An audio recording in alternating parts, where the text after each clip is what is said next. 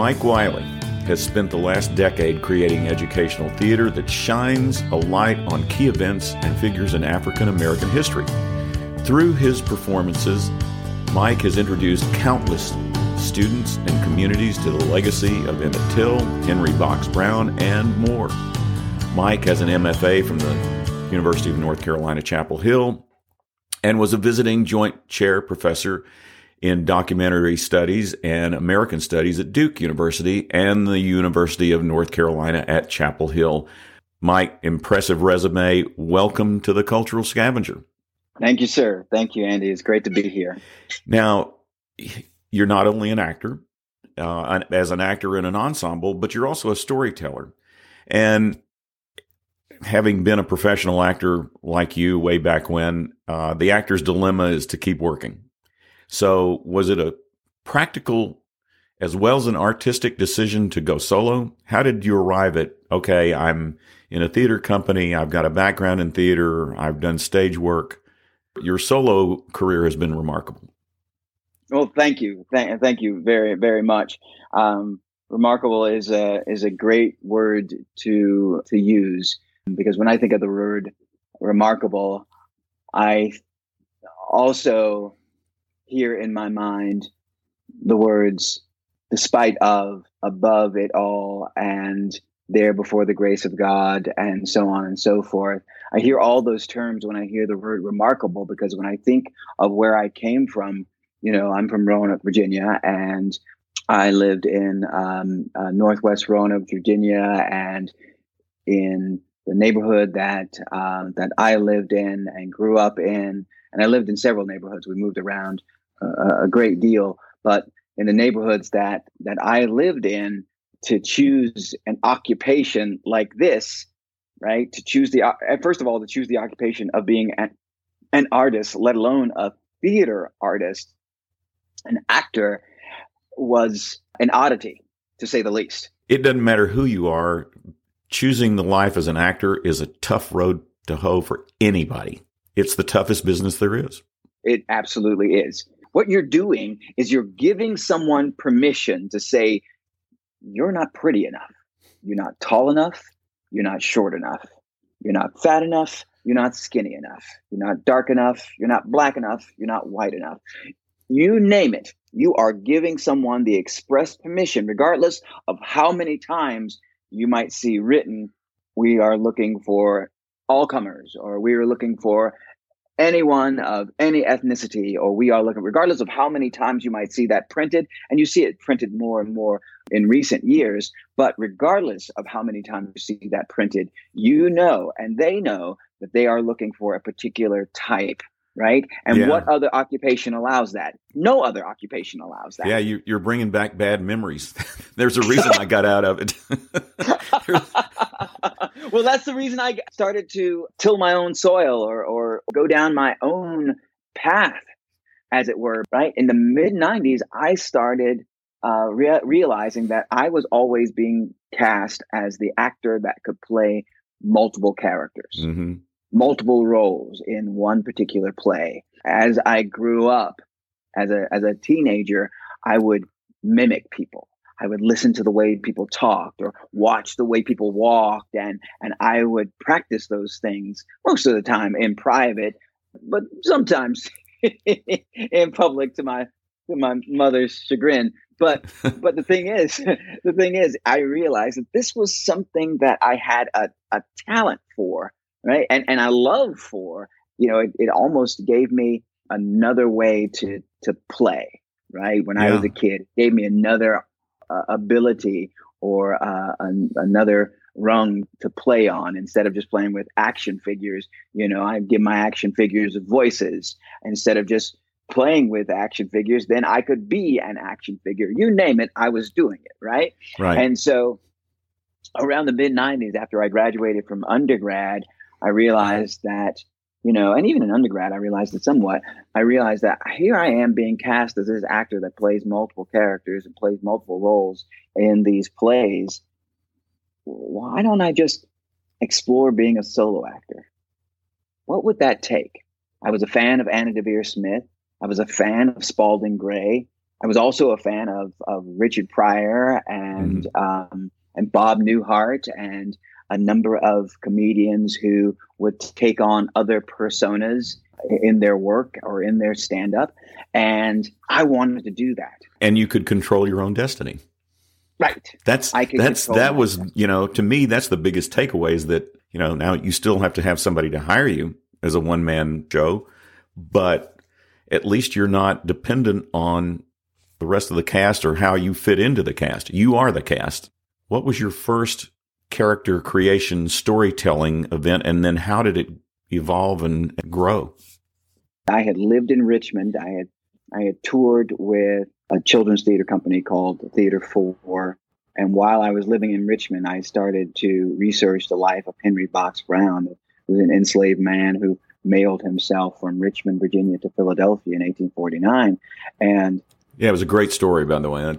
It was the first one, the first long play that I wrote. And and the thing is, I'm a comedian at heart, really, even though most of my plays are are based on dramatic events in American history.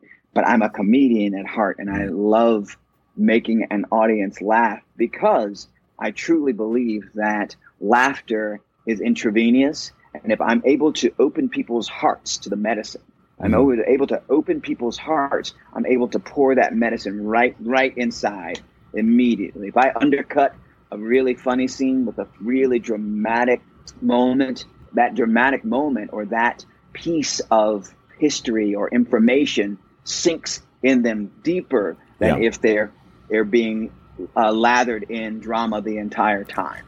It's solid theater. You know, you mix the humor and the and the drama. Yeah. When when Barbara contacted you to perform in Martinsville, before that, you actually met her in of all places, Fredericton, Canada, at an arts conference. How did that come oh. about? how'd that how'd that come about? I think of of being there as one of the high points of my career.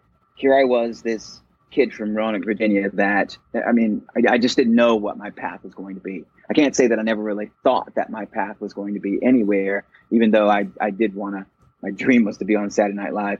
I sat down, I moved from Richmond, Virginia to New York, and I started auditioning here and there and everywhere.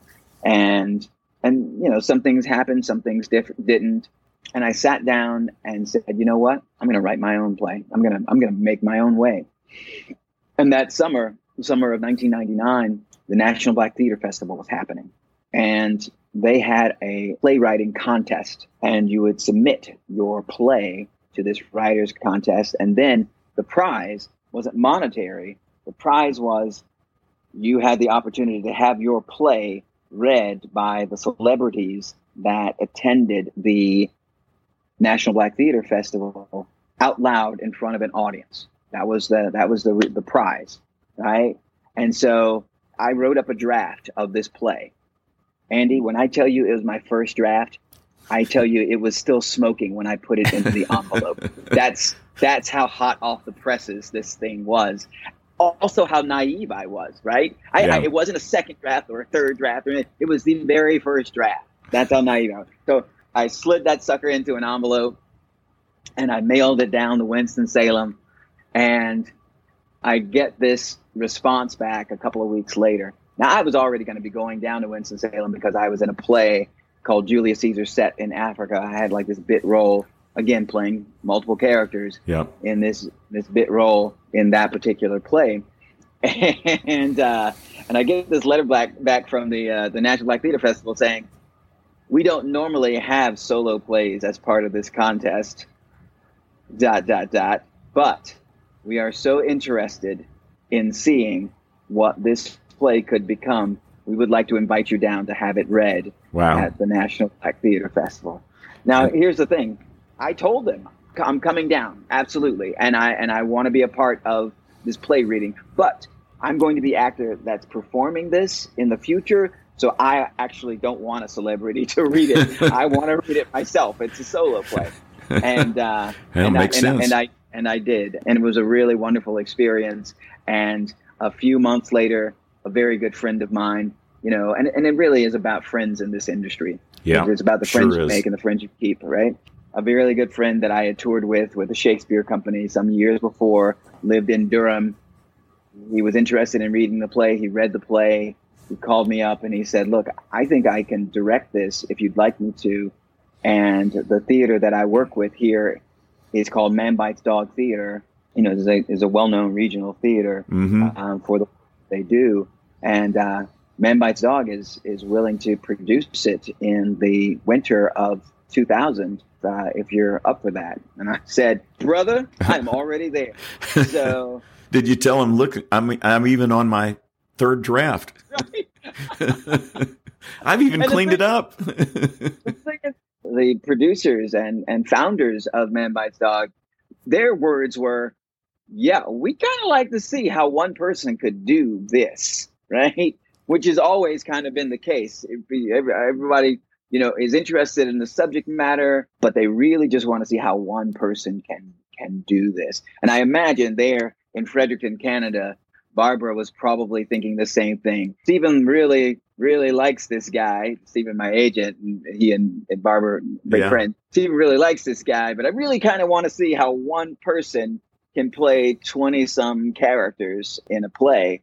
And uh, heck, to be honest with you, I want to see it myself. and so, well, so you they- pulled it off. I, I- Yeah. Clearly, you, you pulled it off, and then from that conference, you got a bunch of gigs up there, did you not? I got three weeks worth of gigs actually. Wow. Uh, it was fantastic. Of course, it was hard to leave the family for three whole weeks. This was a a different kind of showcase.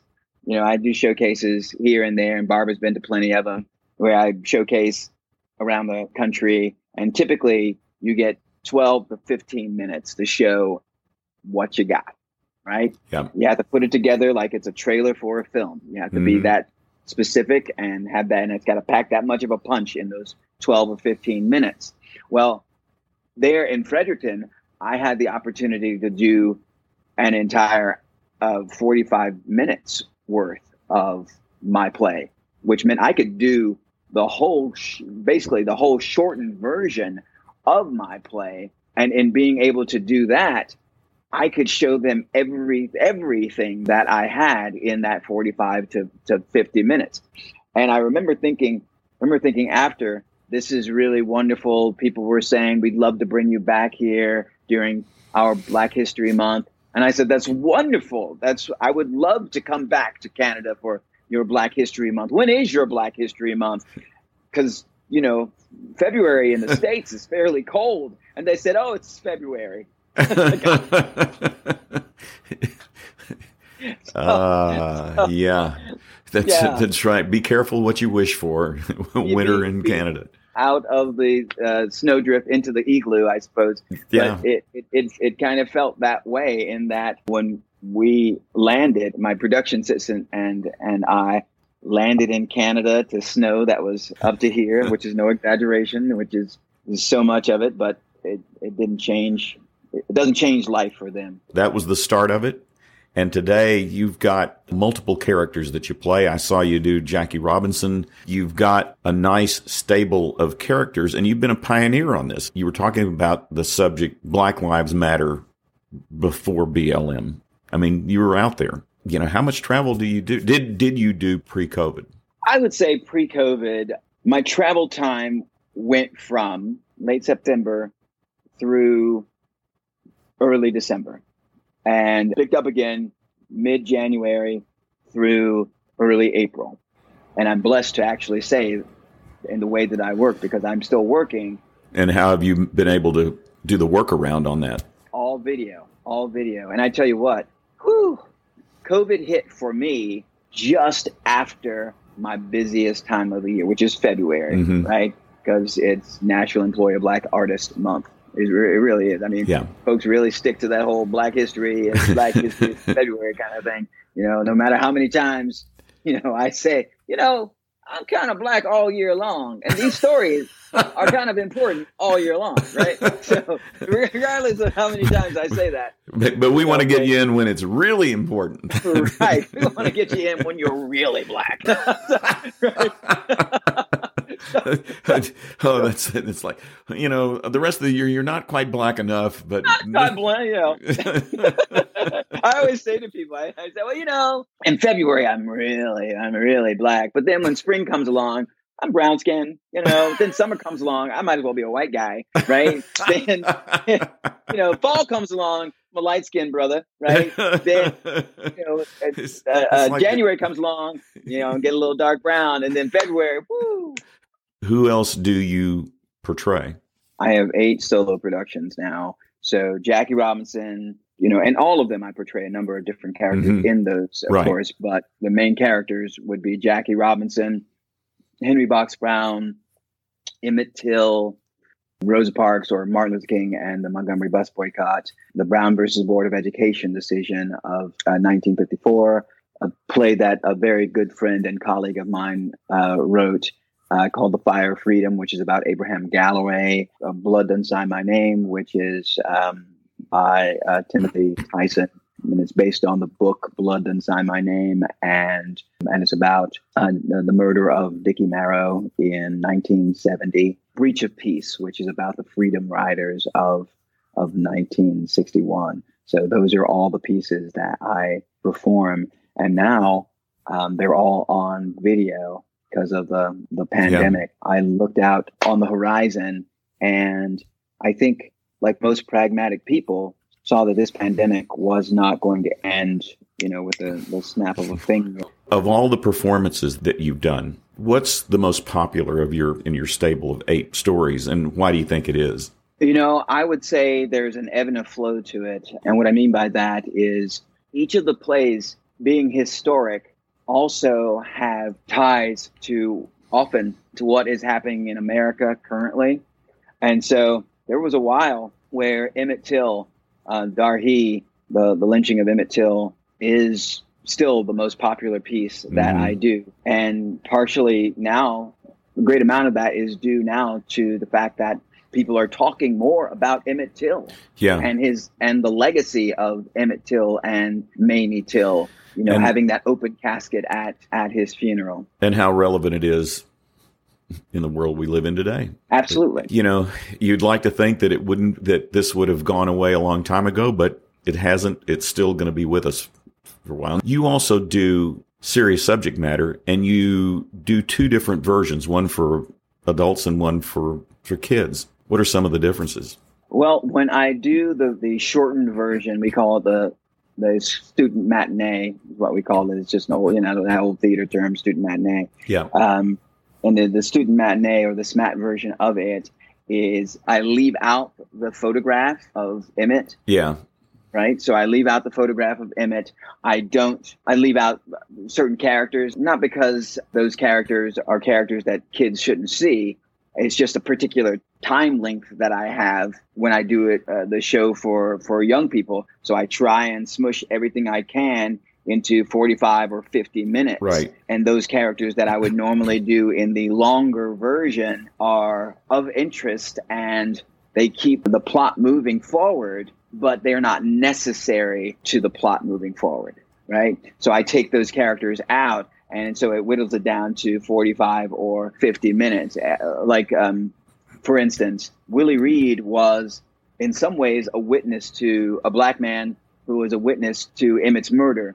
He didn't actually see him killed but the night that those men had emmett in that old tool shed and they were torturing him and beating him and so on he happened to pass by because he was going to to the store for his father for sunday supper and so he passed by and saw the truck that, and he saw Emmett in the truck before they took him into the shed. And then when he passed by on his way back from the store, he saw the truck pulled up to the shed. He could hear screaming inside. The next day, he saw another man out there burning what looked like trash in a in a large metal barrel and it was shoes and it was clothes so in many ways a witness to emmett's, emmett's death now I don't have to leave that in for the audience to still understand the injustice that went on in that courtroom in September of 1955, but I'm able to leave it in when I'm doing the longer mm-hmm. public version of it. Although now, because students are, especially high school students, are becoming more and more aware of Emmett's story, they'll ask me at the end of the play, why didn't you put the picture in? I'll tell them, well, it's because it's a little gruesome for for school students, but if, if your teachers request, I'm, I'm more than willing to to have my production manager put that picture up on the screen for you. Oh. They, sometimes they ask, and I and I do put it up there because they need to know, they need to see. Sure. In the same way that Mamie wanted everyone to see. When things get back to normal, hopefully we're we're we're closing in on that. Uh, but when things go, get back, yeah, and you're able to get back on the road. What else have you got? I know you've got some other projects. What do you see here when the clouds lift?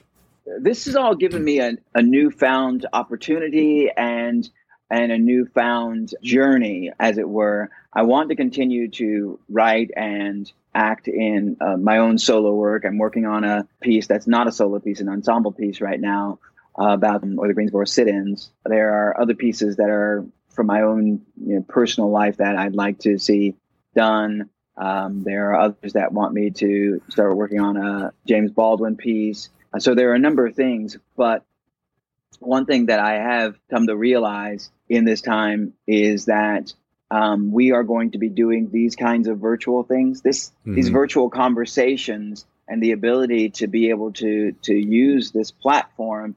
It's probably um, not going away. It's definitely not going away. It's not going away anytime soon. And uh, in fact, I think it's going to be in addition to to theaters, theaters that yes, they want you to come and sit in their theater, but I think there are going to be theaters that say, but we'll also give you a virtual ticket if you'd like to watch this mm-hmm. from home, right? I think that's that's certainly going to be a part of the future. And for me, you know, now that I have a library of eight solo plays on film for schools anywhere in the country to be able to to watch and take advantage of, which they are doing. I want to expand that library. I want to have other friends that are also actors that are also capable of doing solo work. I want to direct them and write for them and create just a library of films about um, the African American experience, the American experience of being black here, and and I have schools and uh, institutions across the country say, you know, where do I go? Where if I'm looking for a play uh, or if I'm looking for a piece that has some documentary theater, some historic ties to it, history on film, then ah, maybe they'll go Mike Wiley. That's where yeah. you go. you go to mikewiley.com. you said that quote, I do these plays because I believe stereotypes and racism and things of that nature arise from fear. Because we are scared of the unknown. When we were children, we were scared of the dark because we didn't know what was in the dark. We thought that a box in the corner was a monster because we didn't have the lights on to tell us that it was just a box. But when the lights came on, we saw it was just a box. The fear disappeared. The same logic can be applied to our perceptions of other cultures or religions or races. We turn the lights on, we figure out who they are, we learn about them, then we're not afraid of them anymore. Unquote. Great quote. If you will, Mike, leave us with what do you hope your audiences ultimately take away from your performances? Hope. My desire is that an audience will walk away from any performance that I do with hope hope for the future, hope for themselves, hope for society, hope for their children, right? And even if you're a young person watching that has no children, hope for their children, right? That's yep. that's what I want people to walk away from my performances, uh, holding on to, because if we have hope, right, we can do a whole hell of a lot of things. That's a great goal. And from what I have seen of your performances, that's what I take away from watching you. So good luck with everything. I'm glad you got the library done so people can access it. I just hope that one day or one day sooner than later, we can see each other in person. Have a I beer. Pray for that, brother. yeah, it's uh, absolutely. It's great having you on the program. Really appreciate it and look forward to seeing you soon, Mike. Thank you. Thank you, Andy. I really appreciate being on your program. Be well. Well, that's the story. A special acknowledgement to Mary Ann Kennedy, Pat Bunch, and Pam Rose for allowing me to use their music from Safe in the Arms of Love, a song Allison loved. If you liked what you heard, please share my podcast with your friends. And while you're at it, why not subscribe? And I'd sure appreciate a great rating in Apple Podcasts, too. I'm Andy Parker, and I'll be here next week with another episode of The Cultural Scavenger. Thanks for listening.